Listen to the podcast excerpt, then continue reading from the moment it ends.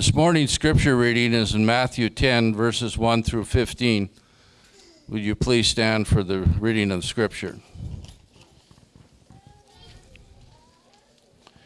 And he called to him his twelve disciples and gave them authority over unclean spirits to cast them out and to heal every disease and every affliction.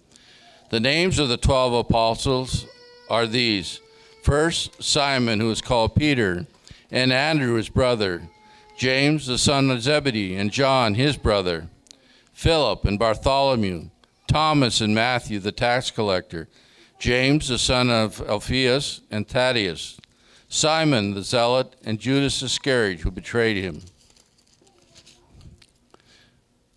These twelve Jesus sent out, instructing them Go nowhere among the Gentiles, and enter no one of the Samaritans but go rather to the lost sheep of the house of Israel, and proclaim as you go, saying, The kingdom of heaven is at hand. Heal the sick, raise the dead, cleanse the lepers, cast out demons. You received without pay, give without pay. Acquire no gold or silver or copper for your belts, no bags for your journey, or two tunics, or sandals, or a staff for the laborer or a staff, for the laborer deserves his food. And whatever town or village you enter out, who is worthy, find out who is worthy in it there until you depart. As you enter the house, greet it. And if the house is worthy, let your peace come upon it. But if it is not worthy, let your peace return to you. And if anyone will not receive you or listen to your words, Shake off the dust from your feet when you leave the house or the town. Truly, I say to you, it is more bearable on the day of judgment for the land of Sodom and Gomorrah than for these than for that town. You may be seated. I encourage you to stay there in the 10th chapter of Matthew as we continue our steady march through Matthew's gospel. in the previous passage, which is Matthew 9, verses 35 to 38, which Rylan covered for us last week. We saw Christ uh, work miracles among the people of Israel and having great compassion towards them. He saw them as helpless sheep without a shepherd. Moreover, he told his disciples that the harvest was plentiful, but the laborers are few. Speaking of the spiritual harvest of souls there. And he says, Therefore, pray earnestly to the Lord of the harvest to send out laborers into his harvest. But we see that their part was not to be one of prayer only, for here in chapter 10 of Matthew's Gospels, we'll see Christ commission his disciples to go out and proclaim that the kingdom of heaven was at hand to those around them. Just as a king would commission his messengers to proclaim his message and carry out his business throughout the land, so too is Christ commissioning his disciples to proclaim his gospel and even act on his behalf, performing miraculous works in his name and by his power. So, as we look at these 15 verses together, we'll first be introduced to those whom Christ has called and secondly, we'll consider the commission that he gives them. Let's look first at the called. Our passage begins with Christ calling to him his 12 disciples. Now, while Matthew does not go into great detail into the calling of each and every one of these men, you'll remember that he does provide a glimpse at how some of them were called by Jesus to be his closest followers, such as the accounts concerning Peter and Andrew, James and John, and Matthew and himself. So often those uh, take place where Jesus comes to them while they are going about their business, their vocations, and they drop everything immediately to follow after Jesus. So when we get to chapter 10, we're not to read this as though these men are being called to Jesus for the very first time. Rather, he is calling them together. He's, he's bringing them before him. They'd already followed him for quite some time now, and now he's gathering them for a very specific purpose. which is to be sent out to spread the good news that the kingdom of heaven is at hand.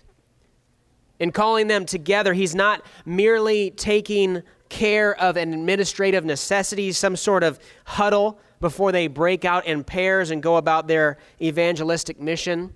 I mean, it, it is that, no doubt, but it is also so much more than that. What we read here is that Jesus gave them authority over unclean spirits to cast them out and to heal every disease and affliction. In giving them authority to do these things, Jesus gave them both the permission and the power to do so. Without his enabling, they would have no ability, no authority to perform such miraculous works. And what do you notice immediately about the things which they are authorized to do here? This is exactly what Jesus has been doing. This really reads like a summary of Jesus' ministry up to this point. Think of how it speaks of Jesus' ministry. Matthew 4 24, we saw that they brought him all the sick, those afflicted with various diseases and pains, those oppressed by demons, those having seizures and paralytics, and he healed them. Just last week in Matthew 9:35 we saw Jesus went through all the cities and villages teaching in their synagogues and proclaiming the gospel of the kingdom and healing every disease and every affliction. It is no mistake here that Matthew is using the exact same language to speak of the authority that Jesus is giving the disciples. He's making it pretty much impossible for us to miss the fact that Jesus is giving them his authority over disease and demons and death. Because in the ancient world, when a messenger went forth on behalf of the king, he acted in the authority of the king. It was as if the king himself was standing before them. The messenger's words were to be received as the king's words. The messenger's actions were to be obeyed as the king's actions. So, in his service to the king, the messenger carried the authority of the king himself. And this is just what we see here. Jesus has called to himself his messengers and given them the ability and the authority to act on his behalf for the furtherance of his kingdom. But who are these messengers? Who are these men? In verse 2, we're told that the messengers are his apostles. The term apostle simply means sent ones. It comes to us from the Greek word apostolos. So you can hear in that word, it, our English word apostles is not a translation, it is a transliteration. They just took the Greek and made it a little bit more English for us rather than actually translate the word. The original word referred to those who were put forth, sent forth on a commission often as representatives of a king. These are the apostles. Who are these sent ones? Who are these apostles of King Jesus? Well, starting in verse 2, we have 12 names. They're given in six pairs of two. Now, uh, a parallel passage, Matthew, I'm sorry, Mark 6, we read that Jesus called the 12 and began to send them out two by two. So, no doubt, what we find here in our passage is the manner in which they were paired up together. So, let's look at verses uh, 2 through 4. The names of the 12 apostles are these First, Simon, who is called Peter, and Andrew, his brother. James, the son of Zebedee, and John, his brother. Philip and Bartholomew. Thomas, and Matthew the tax collector, James the son of Alphaeus and Thaddeus, Simon the zealot, and Judas Iscariot, who betrayed him. While it's not necessary, in fact, it's not even possible in several cases to give an extended biography of each of these men, it is worthwhile to provide a bit more detail so that this is not glossed over as merely a list of some names without context to their backgrounds, their personalities, and their role in the spread of the gospel. First, we have Simon, who is called Peter, and Andrew, his brother. These two were among the first disciples called by Jesus. Simon is also known uh, as Cephas and also as Peter. And Andrew is his brother. And they were fishermen. And you'll recall that Jesus told them that he would make them fishers of men. And immediately they left their nets, they left their whole livelihoods to follow after Jesus. And Peter is considered to be really the leader among the apostles. Of the 12, he is in the primary position in so many instances throughout the gospel narratives. Next, we have James, the son of Zebedee, and John, his brother. This is another pair of brothers. They were actually in business together with Peter and Andrew. They were fishermen as well, and they worked together. And Jesus gave them the nickname Sons of Thunder. Perhaps that had something to do with their temperament.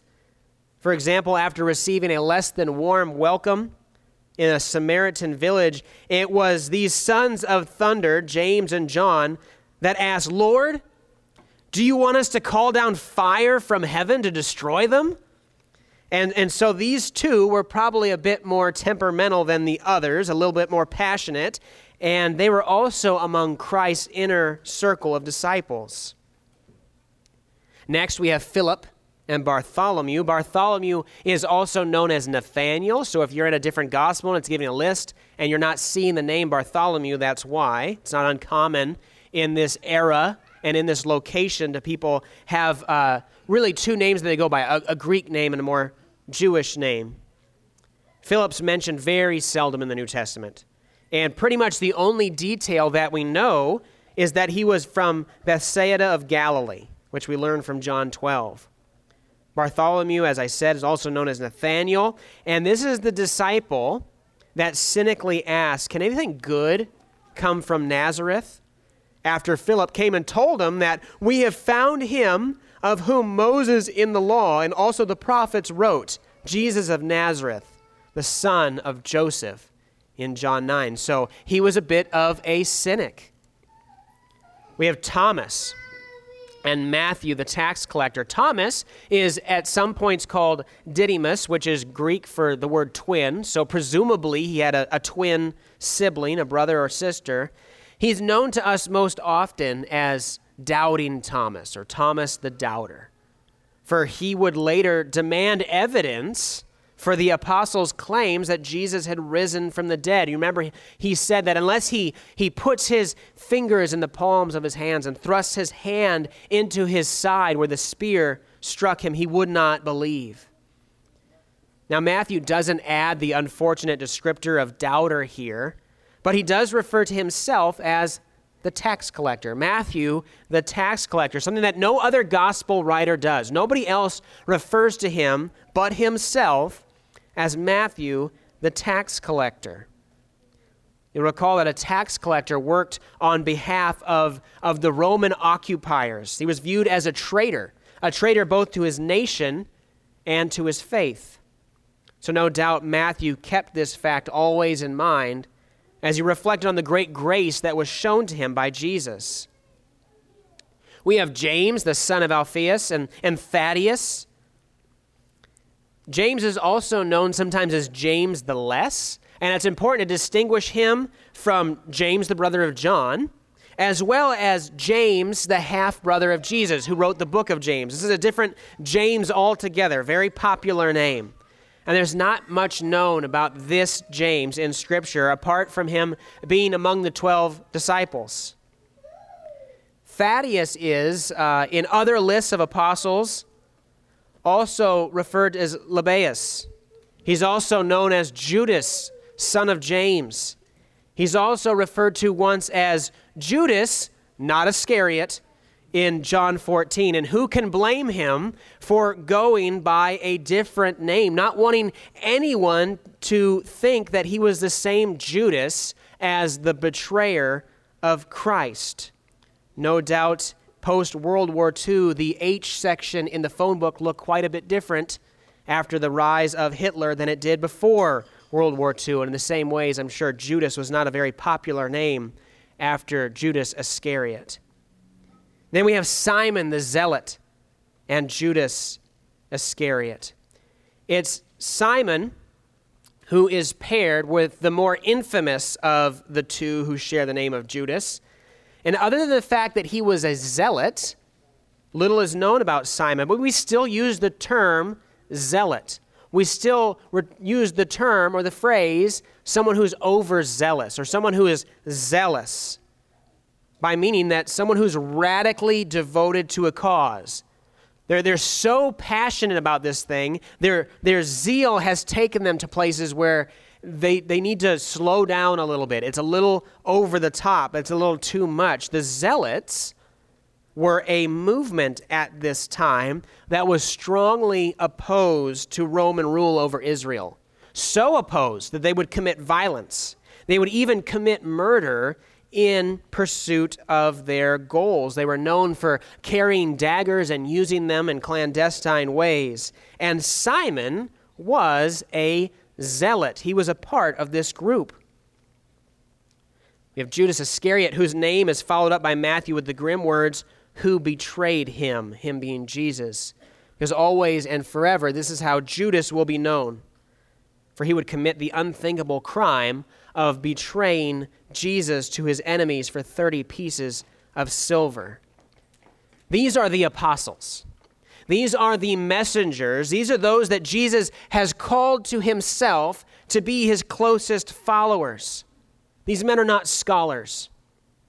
These men are not teachers. These men are not wealthy. They are not influential. They're fishermen. They are men from different regions. One, a cynic. One, a collaborator with the Roman occupiers, and another whose zeal would draw him to be willing to kill the Roman occupiers. Men from different backgrounds, one even who Jesus would refer to as a devil. These are the men that Jesus called together. This is not the dream team that anyone in this world would have put together to, to start and spread this new religion. They were, as the book of Acts tells us, uneducated, common men. Yet these are the men whom Jesus called to be his messengers, his ambassadors, his apostles. And that is so like God. We see that throughout where God chooses the weak and lowly things of this world because by doing so, he brings himself all the more glory. They have been called by him for a purpose, and that is to be sent out to proclaim the arrival of the kingdom of Christ. So now that they have been called, let's look to how they were commissioned. We'll look now at the commission. Now, to be commissioned is to be given a very particular mission. It's also to be equipped with the ability and the authority to carry out that mission. What we'll see here is that the apostles' commission is very specific in detail and it is very limited in scope. It's specific in detail and limited in scope, and that is to be expected.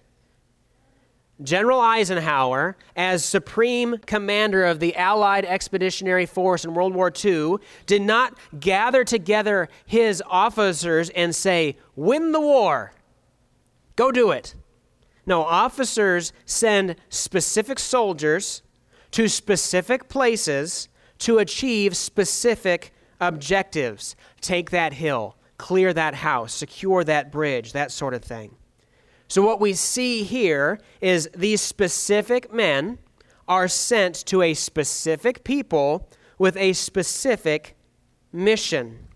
So, let's look at the particulars of this commission that they are given. We'll read verses 6 to through verse 15 of this gospel. So, we'll back up to 5. Uh, these 12 Jesus sent out, instructing them go nowhere among the Gentiles and enter no town of the Samaritans, but go rather to the lost sheep of the house of Israel. And proclaim as you go, saying, The kingdom of heaven is at hand. Heal the sick, raise the dead, cleanse lepers, cast out demons. You received without pain, give without pay. Acquire no gold or silver or copper for your belts, no bag for your journey, nor two tunics or sandals or a staff, for the laborer deserves his food.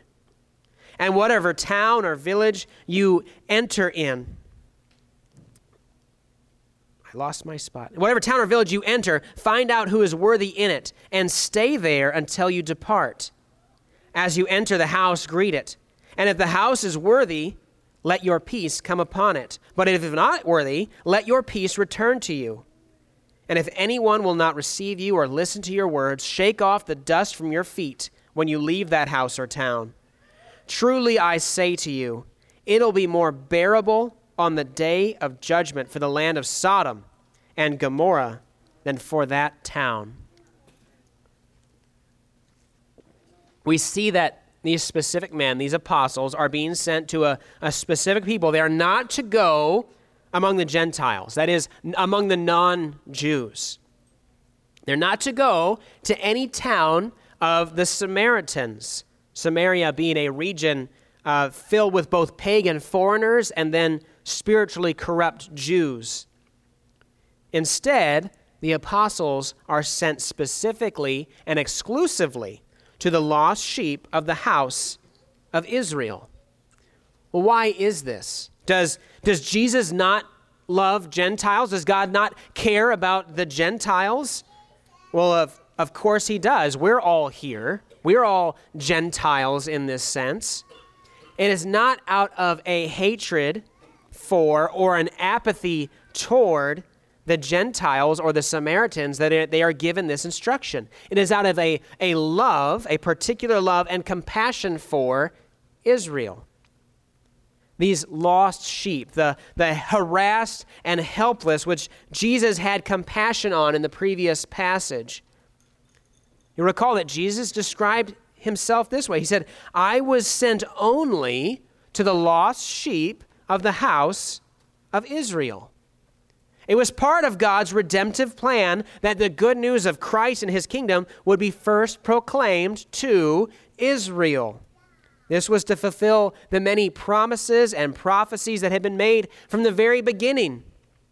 Recall that God had long ago promised his Messiah to rescue and redeem his people. Time and again, you see that come up throughout all the prophets of the Old Testament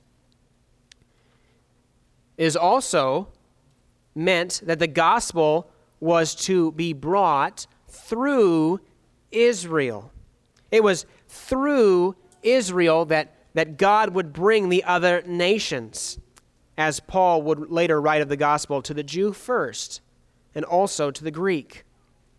Not only was this a long standing promise of God to send Christ to them, them being Israel, it was also a long standing promise of God to reach the nations through them. Remember what God promised Abraham, the patriarch of the Jewish faith. God promised Abraham that through him all the nations of the earth shall be blessed. Speaking of Israel, God told Isaiah, I will make you as a light for the nations, that my salvation may reach to the ends of the earth. As this redemptive history unfolds, we see God work powerfully through one Jewish man in particular, a Pharisee of Pharisees, the Apostle Paul, to reach the Gentiles with the gospel. Paul identified himself as the apostle to the Gentiles in Romans 11.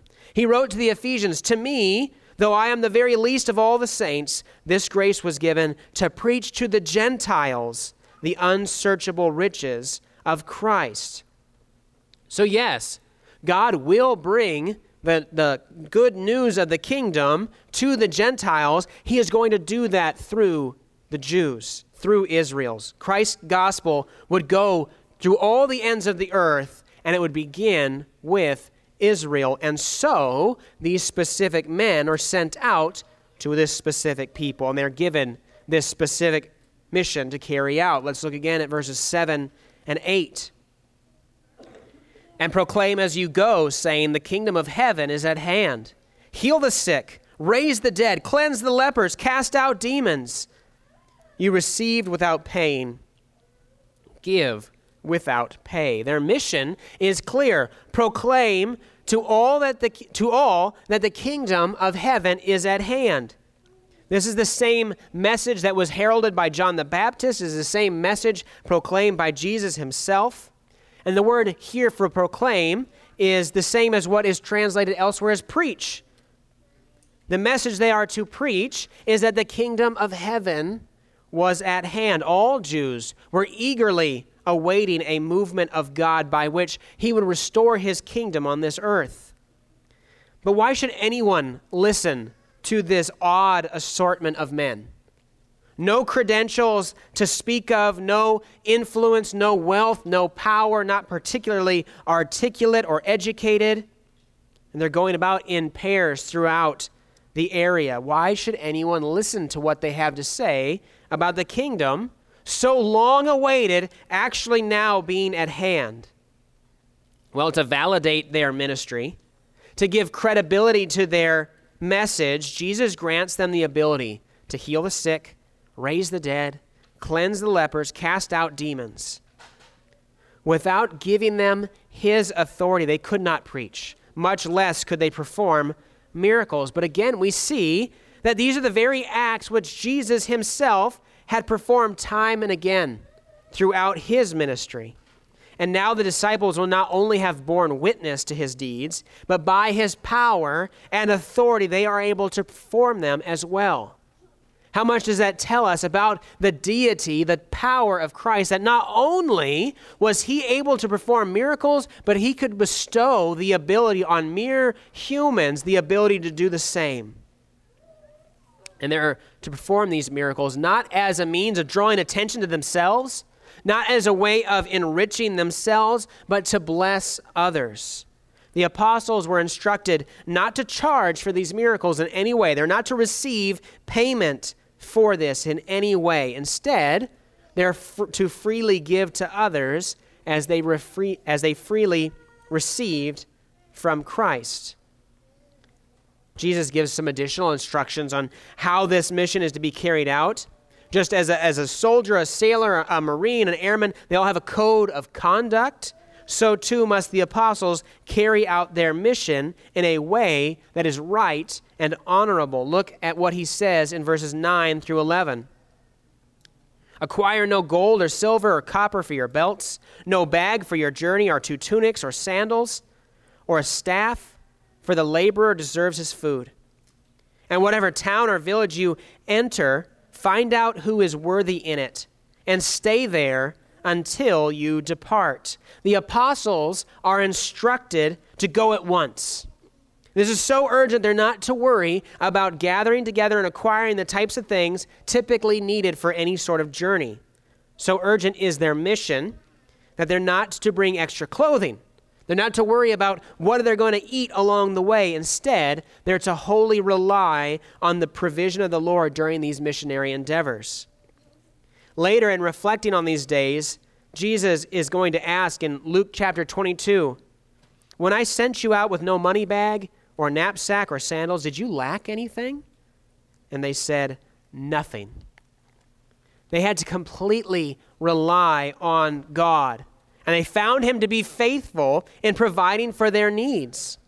They lacked nothing as they set out to proclaim the gospel. And that is what we can expect. As the famed missionary Hudson Taylor said of his own experience, God's work done in God's way will never lack God's supply. God's work done in God's way will never lack God's supply. Well, part of that supply came in the form of hospitality. The laborer deserves his food, and God would provide their food and everything else they needed through the generosity of others. The apostles were to find out who was worthy in each town they entered and stay there until they left.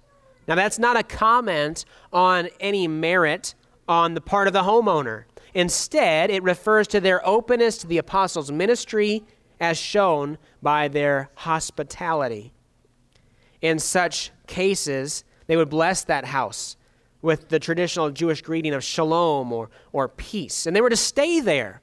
They weren't to stay there until they found a better place to be and then insult those people and go to that nicer house. They were to stay there until they left. They were to give their peace to that house and, and take up that hospitality as was offered. But if they were rejected, if their hospitality was denied, they were not to leave their blessing on that place. How could any true peace remain where the gospel was unwelcome?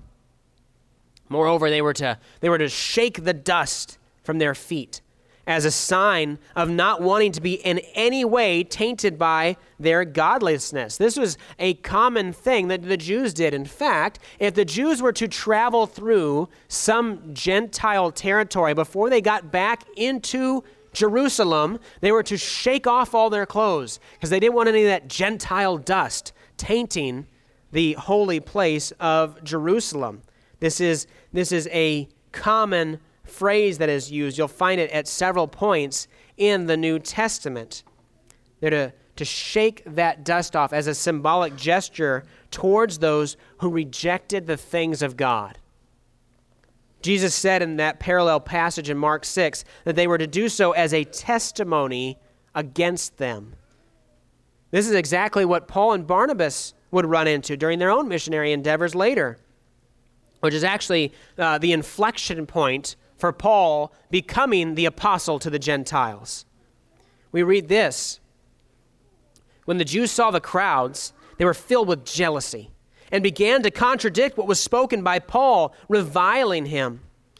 And Paul and Barnabas spoke out boldly, saying, It was necessary that the word of God be spoken first to you. But since you thrust it aside and judge yourselves unworthy of eternal life. Behold, we are going to the Gentiles. For so the Lord has commanded us, saying, I have made you a light for the Gentiles, that you may bring salvation to the ends of the earth. And when the Gentiles heard this, they began rejoicing and glorifying the word of the Lord. And as, as many as were appointed to eternal life believed. And the word of the Lord was spreading throughout the whole region. But the Jews incited the devout women of high standing and the leading men of the city stirred up persecution against Paul and Barnabas, and drove them out of their district. But they, Paul and Barnabas, but they shook off the dust from their feet against them and went to Iconium. And the disciples were filled with joy and with the Holy Spirit. What do we see in this passage? We see that Paul declares that the gospel is meant to come to you first. It's meant to come to Israel first so that you might be a light to the nations, but you judge yourselves unworthy. It's not that Paul and Barnabas said, Oh, you're not worthy, I'm not going to try. They judged themselves unworthy of these blessings by rejecting it, much as what we see in our own passage. And so as they left, they shook the dust from their feet against them. They're simply to move on.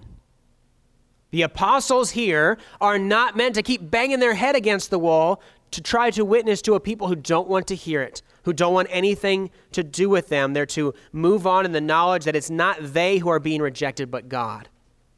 As Jesus would tell the 72 disciples in Luke 10, whom he sent out in much the same way, two by two, he said, The one who hears you hears me, and the one who rejects you rejects me, and the one who rejects me rejects the one who sent me.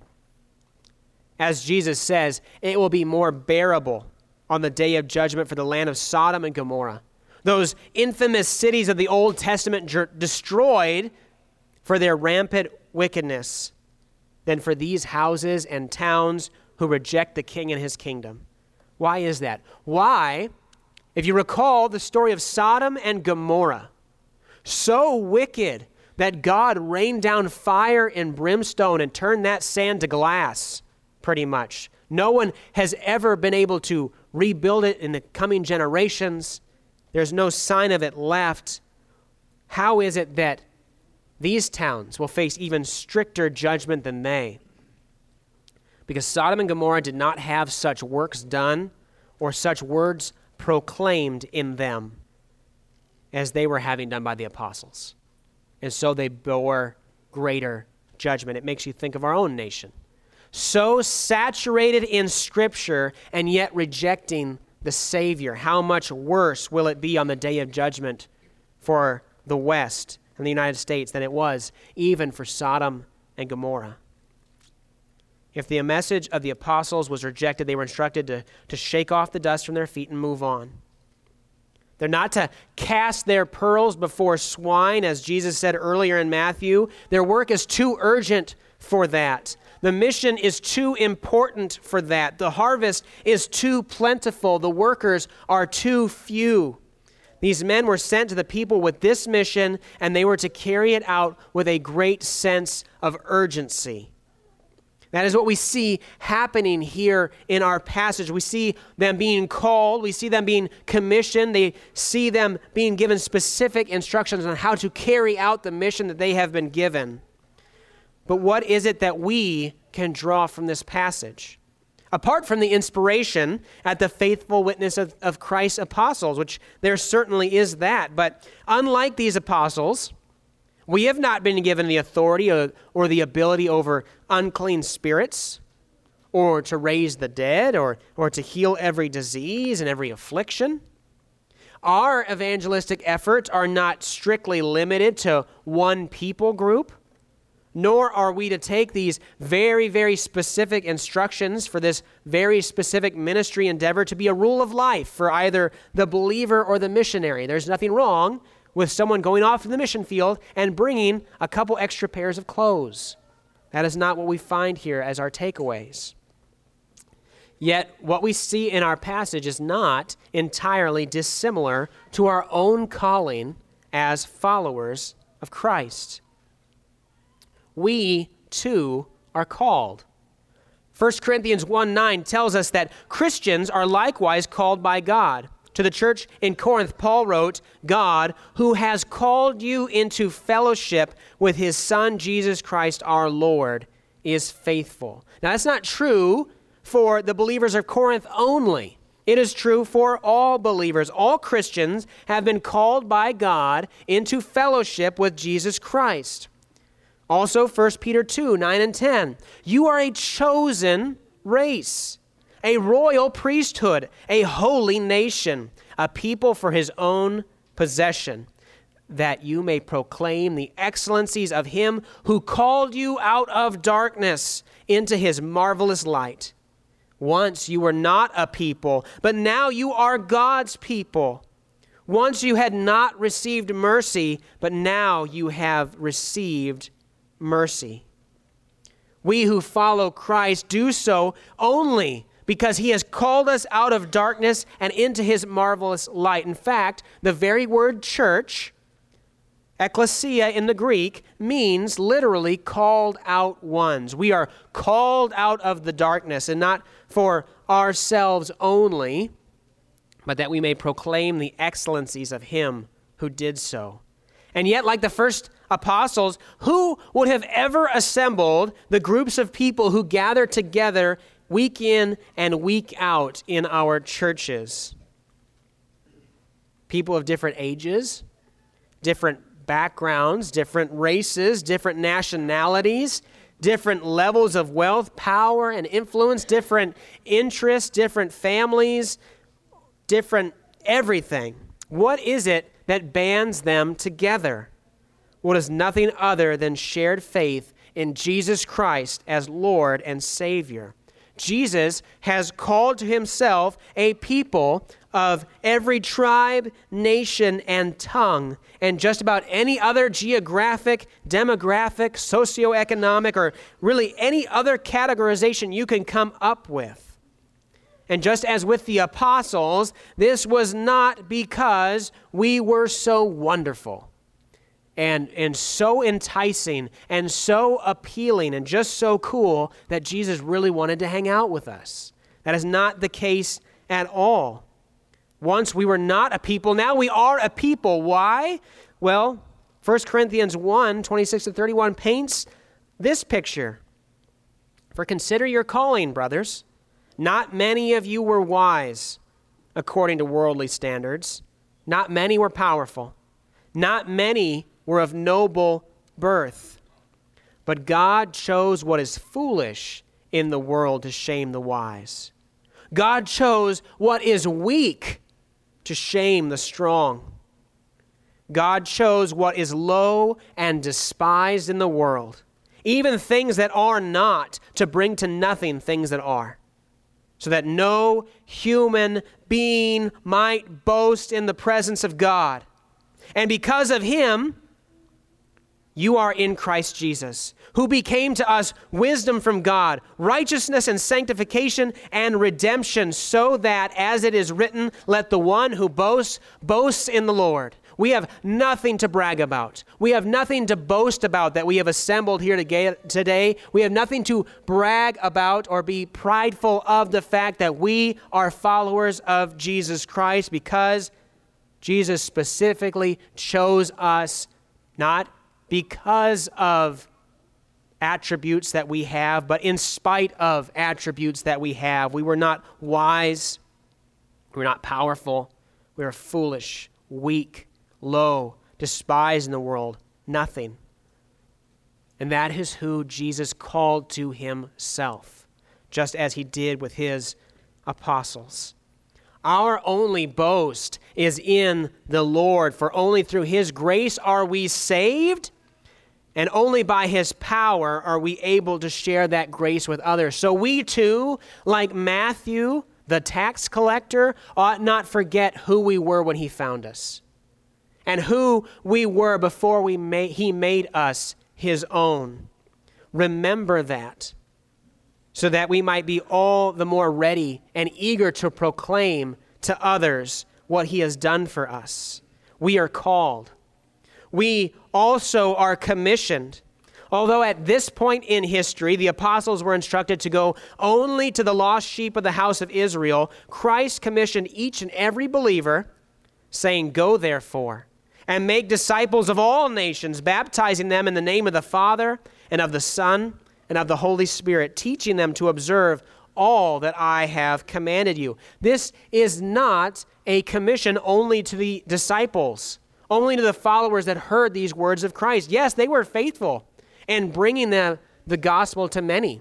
You read what the apostles did later. Through church history and tradition, we, we understand, though not recorded in Scripture, that some went to India, to Asia. Paul was making his way up to Spain. They went through all the world, but they couldn't possibly complete this in their lifetimes, particularly cut short by martyrdom. This is a command for all of us. So, more than merely giving us our orders, He has intentionally and strategically placed us in our cities and our schools and our jobs in our neighborhoods in our social circles, in our families. This is strategic. We have, by His providential hand, been sent to a specific place and to a specific, specific time, to a specific people to serve as his witnesses.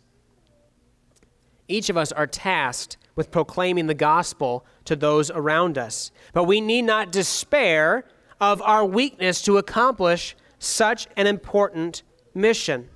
The apostles were not equipped by their own strength, but with Christ's.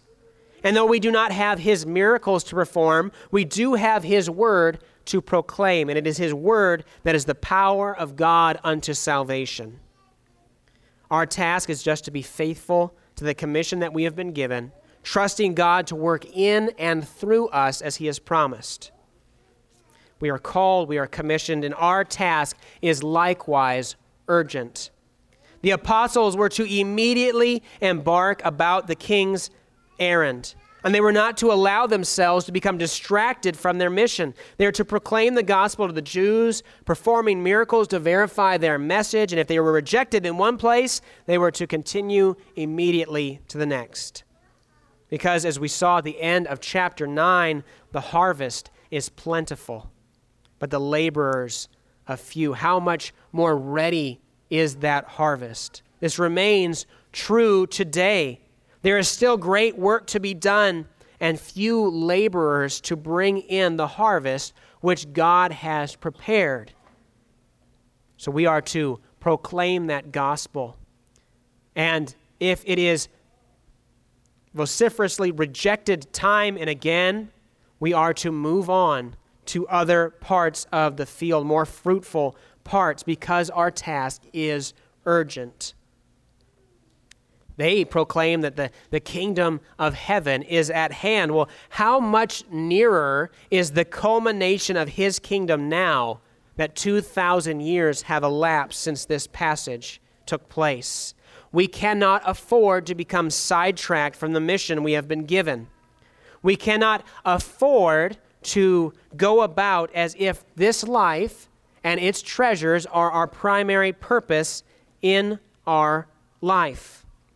We saw the apostle write that no soldier entangles himself with civilian pursuits. Well, we ought to view ourselves in that same way, not to entangle ourselves in the pursuits of this world, but see first and foremost our role as bringing the light to those who remain in darkness.